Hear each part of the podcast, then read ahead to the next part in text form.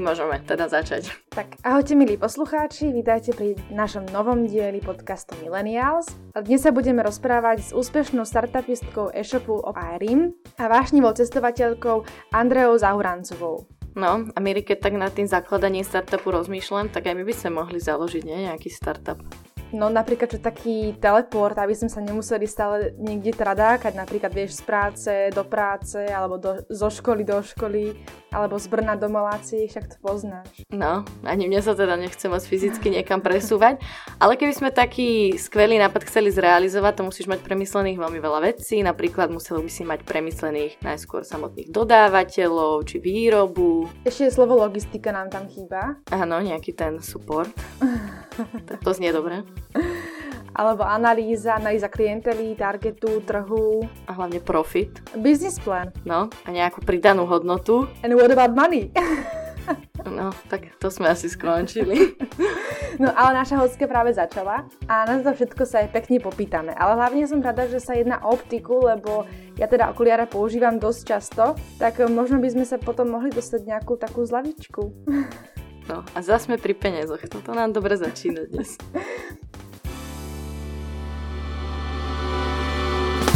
Tak že ale je založenie startupu podmenené balíkom peňazí?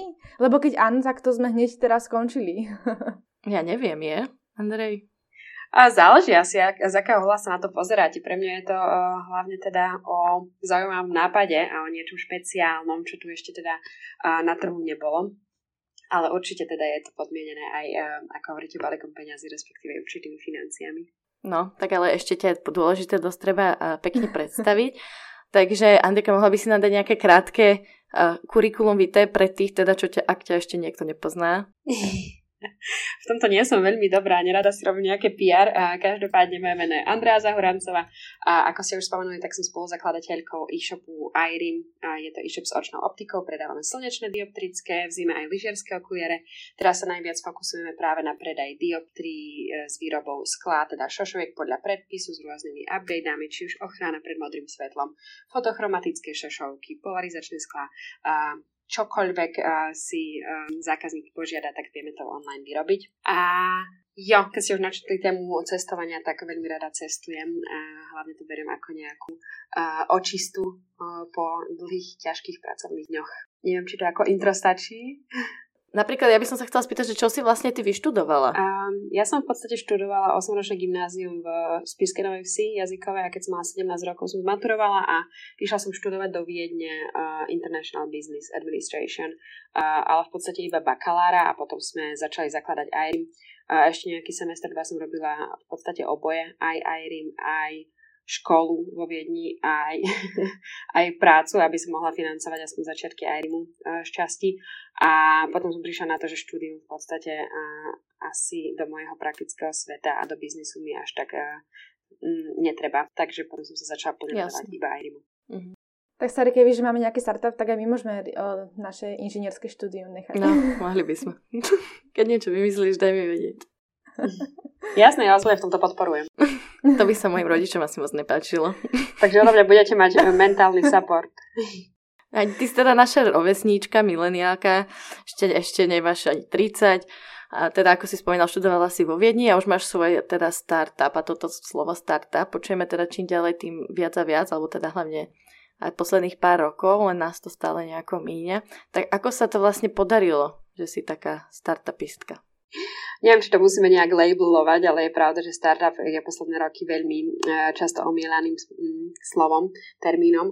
Uh, každopádne nám to v podstate prišlo veľmi spontánne do života. Ja som mala 21 rokov, brat bol akurát na internshipe v, v Ázii, v Malajzii a chcel sa po roku a pol vrátiť domov do Európy.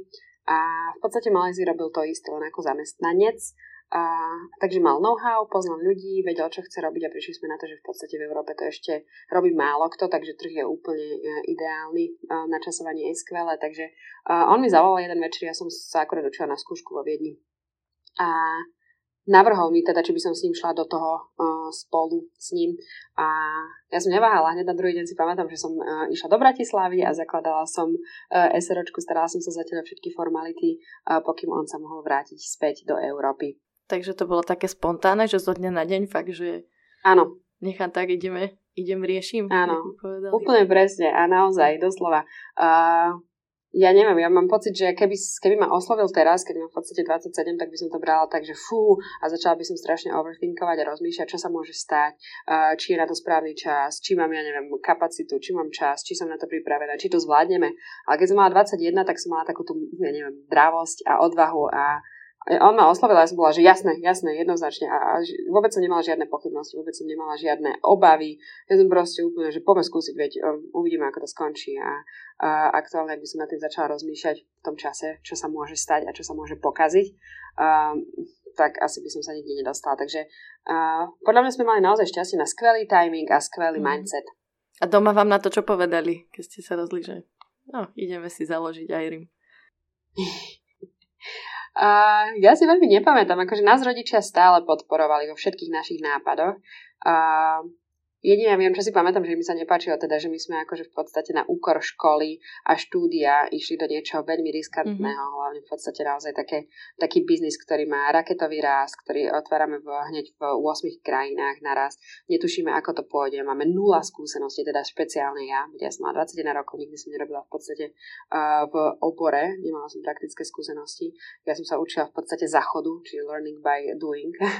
uh, takže pamätám si, že jediné, čo sa ockovi nebačilo to bolo, že e, trošku zanedbávame školu, respektíve ju robím pomalšie. A, ale ja mám šťastie, naozaj moji rodičia sú skvelí a všetko, vo všetkom nás podporujú. Takže e, tam sme nikdy nemali nejaké odhováračky alebo takto. Slovo startupistka nemá hlavne nič zo star, je to teda naopak start, ako si už aj naznačila vo svojom vysvetľovaní. Díky, Miri, díky za vysvetľovanie. Mňa nikdy ani nenapadlo iné, že tam je star. A... Takže ty si to už trochu načrtla, teda, lebo startup je e, e-shop s optikou práve a ty si nemala teda vôbec žiadne zručnosti v nejakom online priestore, že nebola si ani predtým na nejakom školení, o nejakom podnikaní online, alebo lebo presne predstaviť, že teraz zo dňa na deň by som mala začať len tak z nejakého skreču. Ja som nemala žiadne skúsenosti, popravde. Akože študovala som v podstate akorát čtvrtý rok uh, medzinárodný biznis, ale ja stále hovorím, že človek sa toto nemôže naučiť z nejakých kníh alebo prednášok. Uh, ja som ani nikdy nebola fanúšik nejakých motivačných kníh uh, alebo, neviem, písaných uh, ciest za úspechom, nejakých receptov, ako uh, instantne vybudovať biznis a a ja si myslím, že každý jeden biznis je úplne špecifický, každý má svoj, svoju vlastnú cestu za úspechom a najmä fakt takéto biznis mm, cesty a mm, návody na úspech sa nedajú naučiť z kníh, nedajú sa načítať. Čiže ja si myslím, že pre nás, teda asi každý je individuálny, ale pre mňa to bolo naozaj skôr nejaký mindset, ktorý sme mali a boli sme strašne drávi a boli sme strašne skvelý mix ľudí, bola to skvelá synergia, vedeli sme, že chceme to robiť a verili sme, takže nejak to všetko vyšlo a myslím si, že práve pre nás úspech bol práve to nastavenie mysle a dravosť a oddanosť, nebojacnosť. Keď sa už vlastne bavíme o tom online podnikaní, tak ak ma to vlastne predstaviť tak, že sedím pri mojom uh, počítači a jednoducho presúvam tovar od výrobcu k zákazníkovi a z toho mi ide teda ten profit. Je to tak v zásade? My sme v podstate retailer, takže akože long story short, áno, predávame v podstate hotové produkty, sáňame dodávateľov, ale náš najväčší produkt, my stále hovoríme, že ono to nie sú ani okuliare, ale je to náš web a náš servis. Čiže v podstate snažíme sa zastrešiť úplne všetko na našom webe. Čiže človek potrebuje naozaj multifokály, vieme to vyrobiť a snažíme sa naozaj transformovať tento market s očnou optikou, ktorý v podstate nemal žiadnu transformáciu dlhé 10 ročia. Všetci ľudia chodia v podstate do optik a nakupujú rovnakým spôsobom a ľudia sa stále boja nakupovať online. Takže pre nás je náš produkt web, ktorý má byť úplne easy to use a má byť uh, strašne intuitívny a jednoduchý. Jo, zároveň je náš najväčší challenge burať uh, bariéry toho, že ľudia stále buď nevedia, že sa dajú okuliare dioptrické nakúpiť online, alebo sa toho boja, alebo sa boja, že im nesadnú, takže vždy prichádzame na nejaké nové technológie, ako je napríklad Magic Mirror, snažíme sa proste ľuďom ukázať, že vedia si vyskúšať okuliare cez webkameru a potom majú vrátenie zadarmo, takže v podstate, ak náhodou nesadnú, môžu vrátiť, nemajú sa čoho obávať. Takže snažíme sa ľudí uh, učiť nakupovať online, dioptrické okuliare, slnečné okuliare a hlavne búrať nejaké tie obavy a ukázať im, že sa to dá. Keď sa vlastne už bavíme o tom aj uh, design makerovi alebo vaš, vašom robotovi, tak ja som si ho naozaj aj skúšala, keď som bola na vašom webe, že čo mi asi tak sadne nejaké brílky.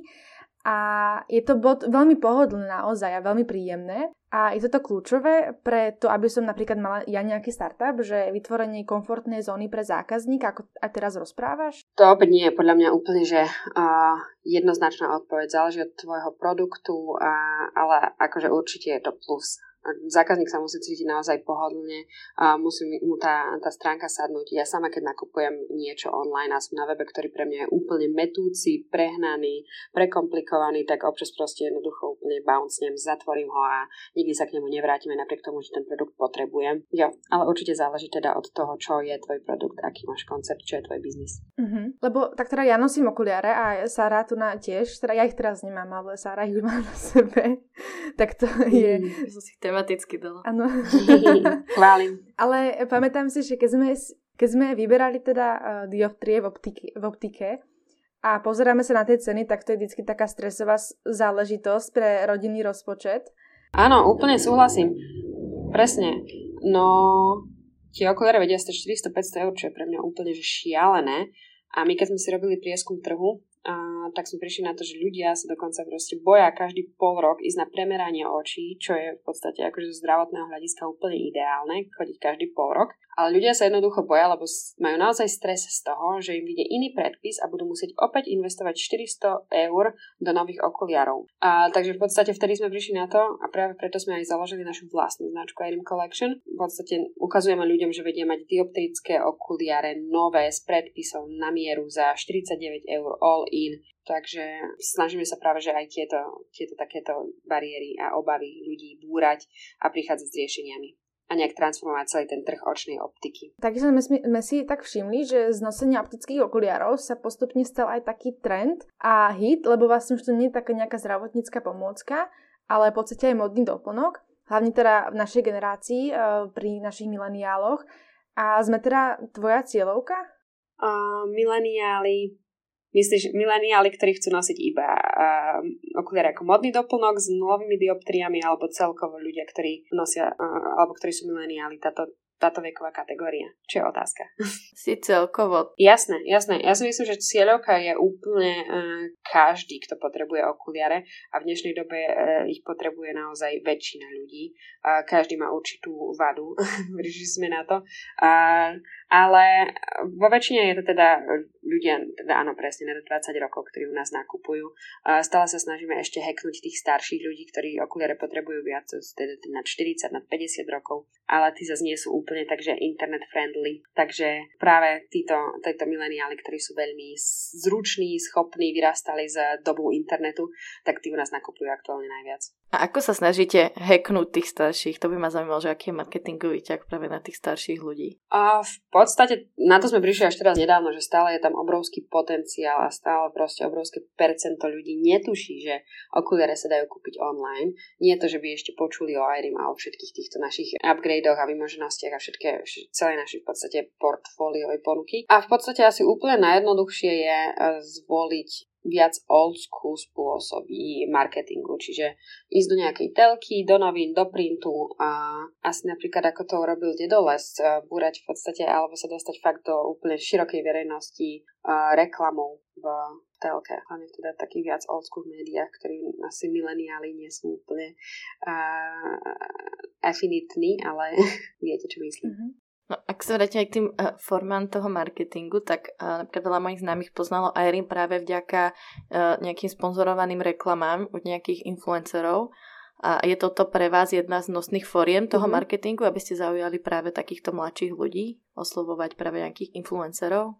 Nie je to úplne že nosná, nosná forma, ale je to úplne skvelý doplnok a veľmi, veľmi nám funguje na predajoch, ale dokonca aj na budovaní teda povedomia a brand awareness. Takže influencer marketing je naozaj teraz, teraz veľmi silná zbraň. To je to, čomu ja venujem aktuálne, teda posledný rok, dva a väčšinu svojej pracovnej náplne a vidíme tam obrovský potenciál. Strašne to značke dodáva aj nejakú nejakú dôveryhodnosť, lebo je tam taký nejaký ten osobný touch. Ak, ak človek sleduje influencera 3-4 roky, takmer každý deň, influencery sú zvyčajne aktívni naozaj dennodenne, tak k nemu majú nejaký mm, osobný vzťah, majú ho radi. A keď naozaj um, predstaví nejaký produkt, ktorý má rád, ktorý mám tiež uh, super skúsenosť, tak tomu dodá ešte taký špeciálny osobný touch. A podľa čoho sa vlastne vyberáte tých influencerov a prečo to nemôžem byť teda ja?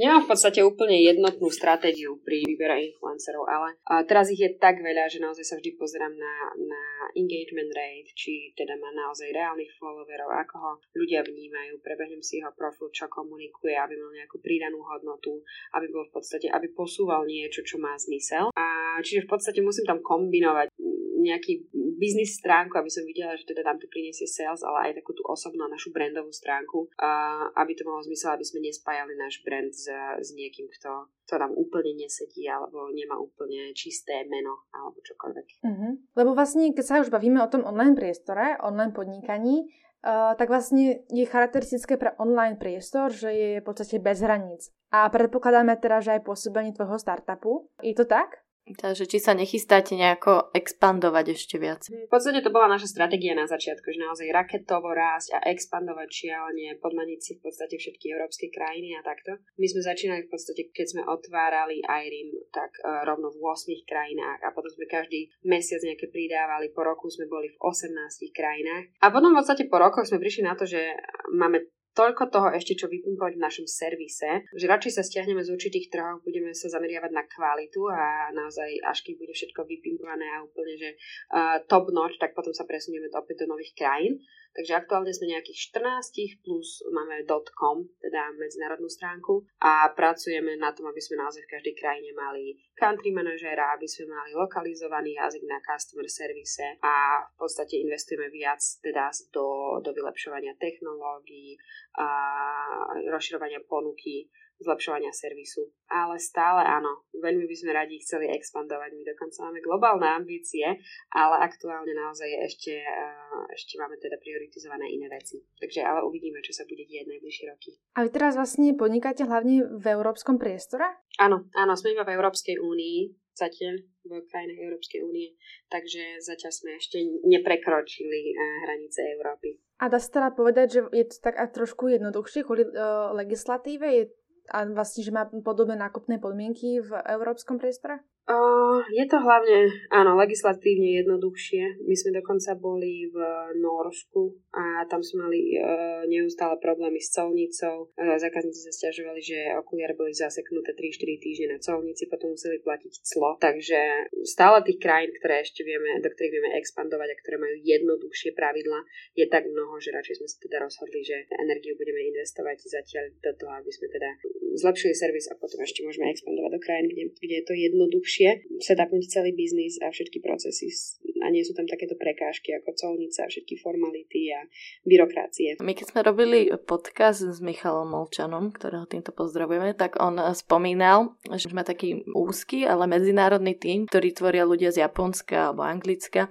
Ak to všetko tvorí práve ten váš tým? Nás je aktuálne okolo 40. V podstate od minulého roka sme poväčšinou na home office alebo kade tade rozlietaní, ale väčšina našho týmu sú Slováci. Veľa nás je z východného Slovenska, z Popradu, zo Spiskinovej si, v podstate z Piskanové, veď to je naše rodné mesto s mojim bratom. Máme ale teda aj zákaznícky servis poľský, chorvátsky, maďarský, ktorí sedia u nás v kancelárii v Bratislave. Ale jo, väčšina ľudí sú Slováci. A niekedy nám naozaj veľmi záležalo, aby to bolo veľmi, veľmi rôznorodé. My naozaj veľmi máme radi multikulty kultúru v našej, v našej firme. Takže niekedy tam bolo viac zahraničných ľudí, ale asi od minulého roka, ako, ako prišla korona, tak máme veľa ľudí, ktorí sú Slováci a sú na Slovensku. Ale sme mixnutí stále. Vy ste teda tak veľmi e, rýchlo narástli, už sa o vás aj zmieňujú veľké médiá s rešpektom. A ste pripravení sa nejako deliť s profitom, že napríklad podporovať nejaký tretí sektor alebo neziskovky alebo podobne? Veľmi radi, áno. Stále to máme v podstate v pipeline, musím sa priznať, že nikdy sme zatiaľ neurobili nejakú veľkú sponzorovanú akciu alebo nejakú social responsibility kampaň, ale určite, určite na to myslíme a ako náhle sa nám trošku uvoľnia ruky, tak veľmi radi by sme sa do niečo opustili. Pripravení sme mentálne, ale možno ešte nie kapacitne úplne, ale verím, že, um, že sa aj na to zameriame. Tak ako si už spomínala, tak uh, my teda slovenská firma, ale má medzinárodný dosah. A vedela by si ty porovnať podnikateľské prostredie na Slovensku s tými ostatnými krajinami európskymi, kde pôsobíte? V podstate tým, že sme online, tak nemáme úplne takú skúsenosť s podnikateľským prostredím, ako by to mali asi nejaké fyzické predajne a takto. Každopádne vieme určite povedať, že už len správanie zákazníkov je v každej jednej krajine iné. Či už keď si trakujeme, ako sa správajú na našom webe, alebo keď sa pozrieme na predajnosť značiek, alebo na spen. Napríklad na Slovensku je stále najpredávanejšia značka Ray-Ban, pritom v Rumunsku ľudia alebo v Poľsku majú radi Guess, ktorá je lacnejšia a má trošku teda úplne iný branding. Takže áno, z toho sa treba prispôsobovať. Teda podľa predajnosti prioritizujeme značky na webe. Čiže keď to tak môžeme zhrnúť, tak teda na Slovensku sa e, dá v kľude vytvoriť taký startup. Len teraz si musím rozbiť prasiatko, ktoré nemáme úplne plné. ja si myslím, že startup sa dá rozbehnúť naozaj kdekoľvek a ja by som vôbec nerobila nejaké takéto prekážky e, geografické. Akože za mňa je to vždy, vždy, vždy mindset a to, ako veľmi si veríš, ako veľmi veríš svojmu projektu, produktu. My sme síce z začiatku veľa našich osobných investícií dali do projektu, ale v podstate našli sme potom investora, bez ktorého by sme určite neboli schopní okamžite ísť do 8 krajín a vybudovať web. A, takže aj keď nemáš plné prasiatko, respektíve a nemáš vôbec prasiatko, tak stále e, sú aj iné spôsoby investovania a rizikové kapitály, ktoré vieš osloviť. Určite sa dá. A máte stále toho istého investora, alebo už ste pribrali aj nejakých nových počas tých rokov? Áno, pribrali sme nových. Najprv sme začali v podstate so slovenským uh, investorom. Bol to dokonca jeden z pr- asi aj úplne prvý, ktorý sme išli osloviť a hneď to vyšlo, čo bol úplný zázrak, lebo my sme ešte nemali ani web, čiže náš produkt absolútne ešte nezazrel svetlo sveta, čo je v podstate akože asi taký prvý krok, ktorý by si mal mať, keď ideš osloviť investora. Ale oni nám povedali v podstate, že nám veria, takže hneď, uh, hneď nám investícia vyšla. V podstate to bolo hneď prvý rok podnikania. A teraz sme na svete už 7 rok. No, v maji sme oslavili 6. narodeniny a odvtedy sme pribrali ďalších investorov, takže áno, už máme viacero. A už máte aj web. áno, áno, web sme mali už v máji 2015 a investora sme v podstate dostali v apríli, takže mesiac pred spustením webu, predtým ako zazral náš produkt eh, Svetlo sveta. Nám už teda pomaly e, končí leto, alebo teda nám už skončilo. A aký si mala ty leto? Uh, ja, ja som sa teda zamyslela, že leto, lebo ja som v podstate už takmer no, 10 mesiacov v Indonézii, takže pre mňa je tu leto stále. Aktuálne tu začína rainy season, čo je trošku uh, frustrujúce, lebo nám prší celé dní. Aj teraz aktuálne. Leto som mala fajn. Leto mám od decembra a stále tu máme teplo. Teda ja pracujem z Indonézie, som tu po víkendoch si vždy robím nejaké výlety, cez týždeň som začala veľa surfovať alebo boxovať, takže toto leto je veľmi výnimočné v porovnaní s ostatnými predchádzajúcimi. A ako si sa tam vôbec dostala? To sa len tak rozhodla, že no tak ja sa teraz balím a odídem robiť do Indonézie? V podstate áno. A tak ja som vždy veľmi rada cestovala, ako som spomínala. Akurát minulý rok teda som moc toho nepocestovala, akurát som vedela, že určite chcem zmiznúť niekam na Vianoce, lebo ja veľmi nie som fanúšik tohto obdobia ročného. Takže každý rok zvyčajne niekedy 20. pred Vianocami zdrhnem zo Slovenska aj na Nový rok a vrátim sa niekedy po sviatkoch v polovici januára. A tento rok teda som si povedala, teda minulý, že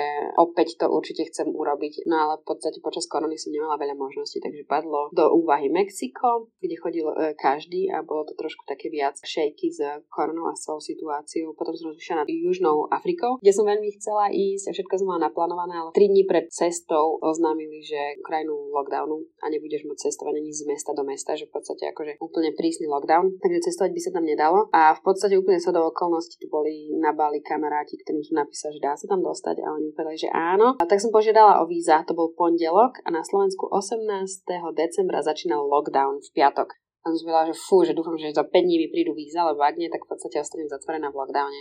Ale podarilo sa, v štvrtok o 4 dní na to som letela, takže bolo to kvázi spontánne. Vedela som, že niekam chcem ísť, len som nevedela kam, takže spontánne bolo asi len rozhodnutie na danú destináciu. A brala si to tak, že ideš tam na ako dlho? Či to bolo, akože či si dopredu rátala s tým, že tam zostaneš 10 mesiacov, alebo si povedala, že oh, idem na 2 týždne na dovolenku? No ja som išla na 3 týždne, no 4. Ja som letela od 17. decembra a mala som letenku späť 16. januára, lebo ja som dúfala, dúfala, že v podstate keď sa vrátim, tak situácia na Slovensku bude oveľa lepšia. Že v podstate na Vianoce je prísny lockdown, nejak sa to tam ustali, stabilizuje a budem sa vrátiť domov do trošku voľnejšieho prostredia, ale to sa nestalo, čiže ja som si v podstate 15. zrušila letenku januára a nezbalila som sa, neodletela som späť a povedala som si, že ostanem ešte nejakých pár týždňov, dokým bude situácia v Európe lepšia. A prešiel február, marec a stále situácia bola, bola nie ideálna. Ja som si začala nejak uvedomovať, aká, ako tu mám slobodu tým, že nie v tom, že, že zrazu akože hangoutujem s ľuďmi a trávim čas s veľa ľuďmi, lebo stále korona je aj tu a tiež tu máme obmedzenia. Ale môžem ráno vstať, ísť na pláž, môžem surfovať, skúšať nové veci, učiť sa niečo úplne nové, čo, na, čo v podstate akože v Európe by mi asi až tak nešlo. No a vždy som to nejako predlžovala a potom som si nakoniec ten let úplne zrušila, požiadala o refund a som si povedala, že Zatiaľ som šťastná, budem tu, dokým budem úplne, že, že šťastná, šťastná a stále sa tak cítim. Takže jo, vôbec to nebolo plánované, a, a ani aktuálne neviem, ako dlho tu ešte budem, kedy sa vrátim do Európy. A nejak sa mi páči žiť v takej neistote a v spontánnosti. Tak keď uh, pôsobíš momentálne na Bali, my tam máme teda jednu malačanku, a teda myslím, že teraz akorát odišla, ktorú pozdravujeme. Ahoj Sabi. no, Sabi poznám, áno, ona odišla pred dvoma, troma dňami do Kolumbie. A myslíš, že čím je práve tá krajina taká výnimočná, že tam uh, takíto mladí ľudia zostávajú? No, ja som sa nad tým tiež zamýšľala, lebo v podstate ja som bola na Bali 2014 a, a pocestovala som tu v podstate nejaké dva týždne a som si povedala, že OK, že ostrov je super, ale že stačilo. A vždy ma lákali iné krajiny. Radšej by som išla do niečoho menej známeho turistického, ale teraz je tu poprvé naozaj skvelá situácia. Maličko ľudí. Ostrov si trošku oddychol od toho masového turizmu, ktorý sa tu dial posledné roky. V podstate život je tu strašne slobodný. Všetko je možné, všetko sa dá. Nažíva sa tu pomerne výhodne a lacno a máš tu neobmedzene veľa možností Páči sa mi, že ja si ráno myslím, že chcem začať eh, robiť thajský box a o hodinu už stojím v gyme a boxujem. A strašne sú všetci usmievaví, lokálci sú úplne skvelí a aj ľudia, čo tu žijú, teda expati, eh, teda westerne, západniari, alebo ako ich nazvať, všetci ľudia bieli, čo sa tu nasťahovali, tak majú v podstate úplne nejaký rovnaký mindset životný, eh,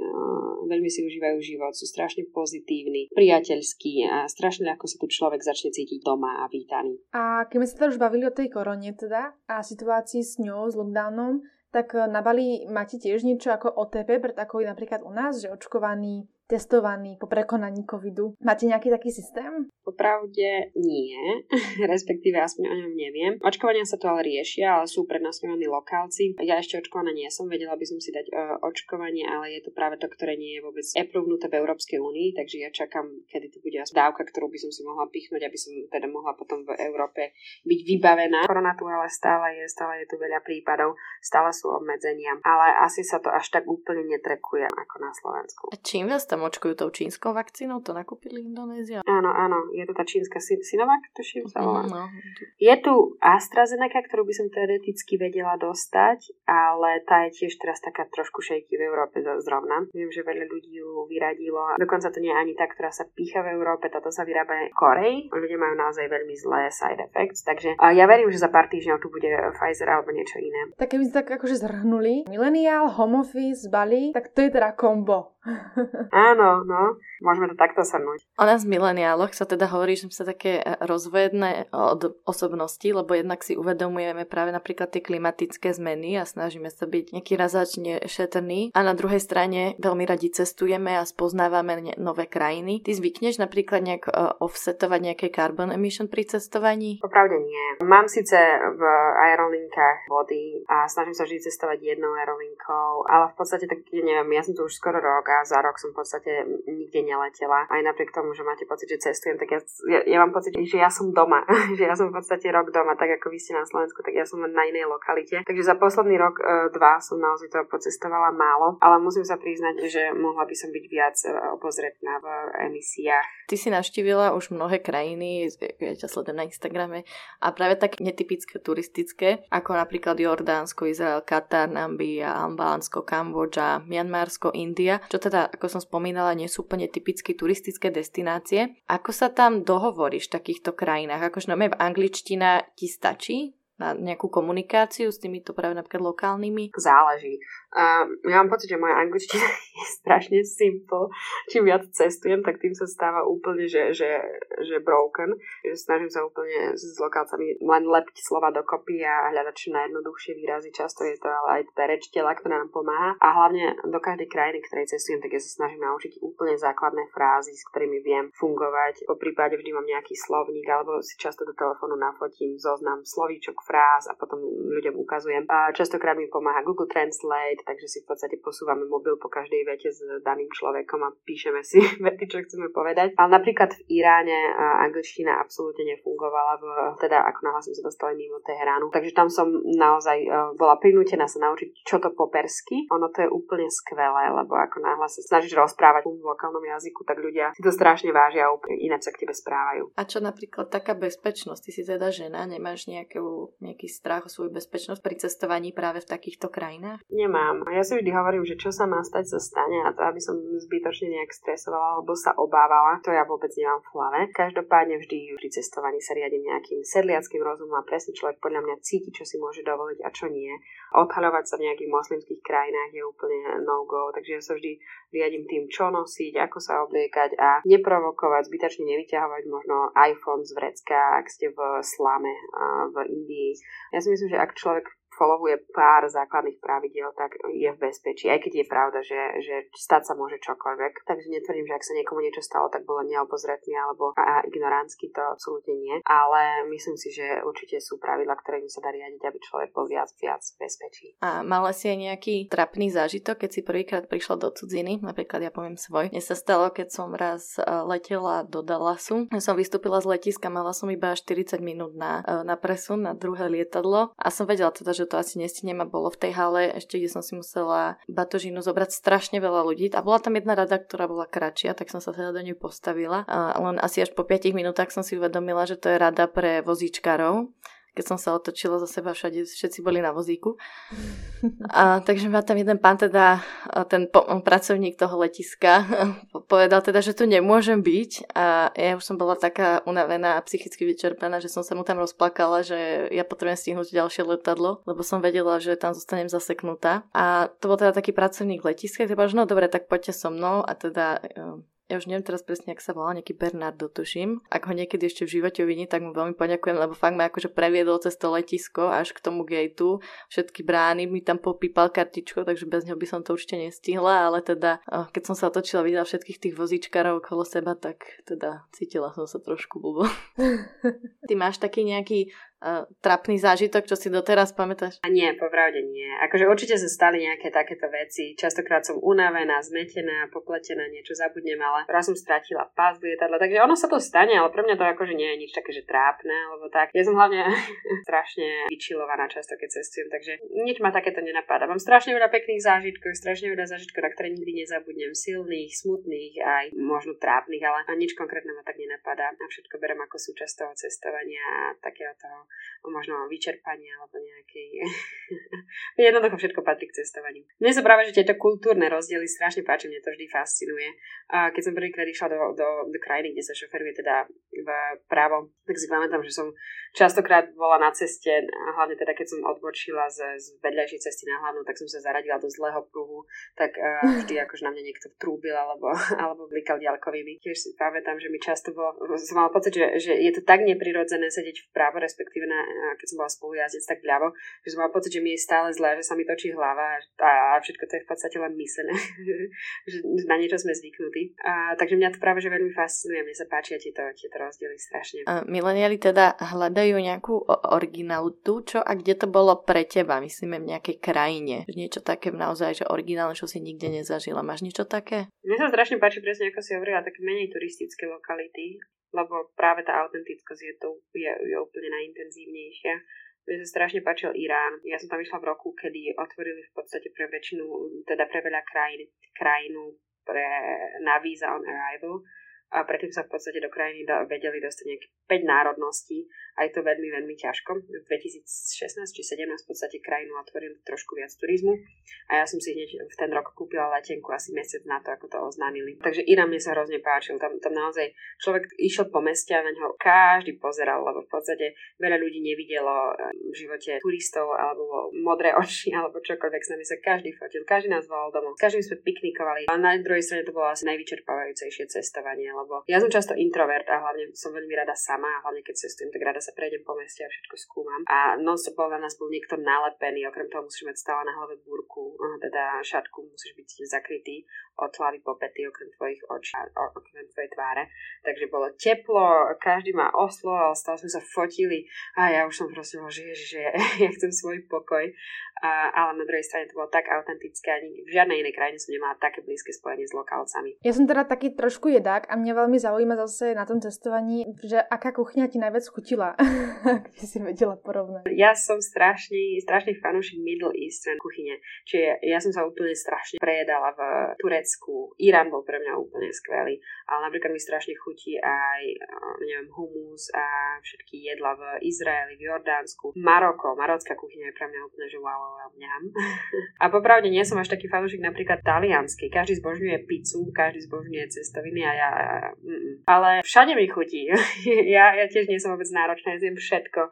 V Indii som mala jediný problém, že všetko bolo tak extrémne spicy, pritom ja mám podľa mňa level toho, čo je štiplavé, dosť posunutý, ja zjem naozaj chade, čo mega, mega štiplavé, ale tam bolo teplo, jediné, čo sa dalo zjesť, všetko, čo nám naservírovali, tak bolo úplne, že vedela som si dať jedno sústo a mala som pocit, že horím. Nikdy si necítila ani chuť toho jedla, lebo v podstate všetko tak štípalo a veľmi mi to nesedelo pri tom, pri tom horúcom podnebi, ale nikde som sa nestiažovala, nikde som nemala problém, že by som niečo nezjedla, alebo že by som hľadovala, alebo mali zlé lokálne jedlo. A v Indii si nemala také, jak to pekne povedať, eh, kakačky, lebo ja mám teda, moja mamina bola v Indii, aj moja sesternica má práve muža z Indie, takže oni majú Indiu predstavovanú mm-hmm. a teda každému sa stalo, že tam dostal také kakačky. Ja neviem, ja musím poklopať normálne po dreve, lebo môj žalúdok je, je metalový. Ja nikde, kde cestujem, tak nemám problémy. Tu som v, tiež akože v Indonézii už 10 mesiacov a je tu úplne bežný nejaký Bali Belly. Kamaráti tu stále majú raz za mesiac nejaké také, že buď teda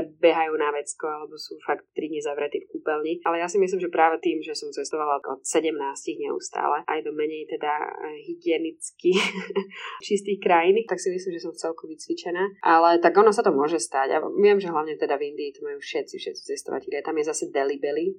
A tiež mám často, keď cestujem nejaké pravidlá, že dám si pozor na ľad, lebo ten môže byť často robený z nejakej tečúcej vody, z vodovodu. Myslím si, že človek často vidí, čo môže zjesť, čo nie. Už teda sa blížime ku koncu. Máme na teba ešte takú otázku, ktorú dávame každému našu hostovi. A to je nejaké také záverečné doporučenie pre našich poslucháčov, Môže to byť naozaj čo, môže to byť niečo, kde si bola, čo by si každému odporúčila, nejakú tvoju srdcovku, mm, alebo nejakú rádu, knihu. Môže to byť naozaj čo. Či máš nejaké doporučenie také, že čo si myslíš, že všetci mali napríklad vidieť? Ja úplne nemám asi nejak, tak ja nerada rozdávam rady, ja si myslím, že každý má aj iné preferencie, iné očakávania od života, ale ja som našla určite šťastie v tom cestovaní, mňa strašne naplňa objavovať svet, čo je pre mňa úplne že skvelý skill, ktorý som si vybudovala, je to, že nikdy sa nedať odrádzať od toho, čo hovoria iní alebo čo si myslia a vždy teda ísť za tým, čo si myslíš, že ťa urobí šťastný, respektíve, že ti to nejak upgrade život a cestovať, objavovať, spoznávať, ak máš nejaký návrh a respektíve nápad, ideu na na, podnikanie alebo čokoľvek, tak určite to skúsiť. Tak ako sme to skúsili my a netušili sme, či teda ešte takto o 6 rokov sa budeme s niekým rozprávať v našom biznise, alebo sme si mysleli, že možno vôbec nebude úspešný, ale jednoducho sme do toho išli. No vidíš, akú peknú si nakoniec vymyslela. Viti, Andrej, veľmi pekne ďakujeme, že si uh, prijala pozvanie do nášho podcastu a teda dúfame, že sa aj stretneme niekedy, lebo už by si sa aj mohla vrátiť, nie? Už, už si tam dosť dlho. no, no, možno, možno čoskoro. Určite sa ozvem. A ja ďakujem vám za váš čas a za pozvanie. Ďakujeme aj my. Ďakujeme. My sa ti darí. Aj vám, aj vám, dievčata. A ďakujem za trpezlivosť. Totiž to uh, dievčata ma naháňali asi 2-3 mesiace a vždy som rušila termín. Už som si myslela, že nám to ani nevíde. Takže ďakujem mm-hmm. za vytrvalosť. Nie, nič sa nedieje. My ďakujeme.